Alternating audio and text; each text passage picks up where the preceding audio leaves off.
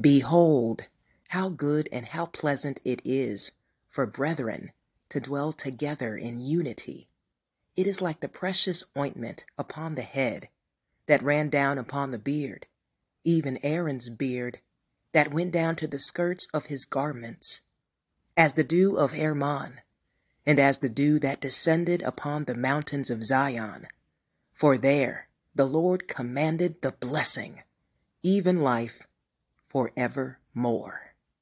Psalm 133 Brotherly Unity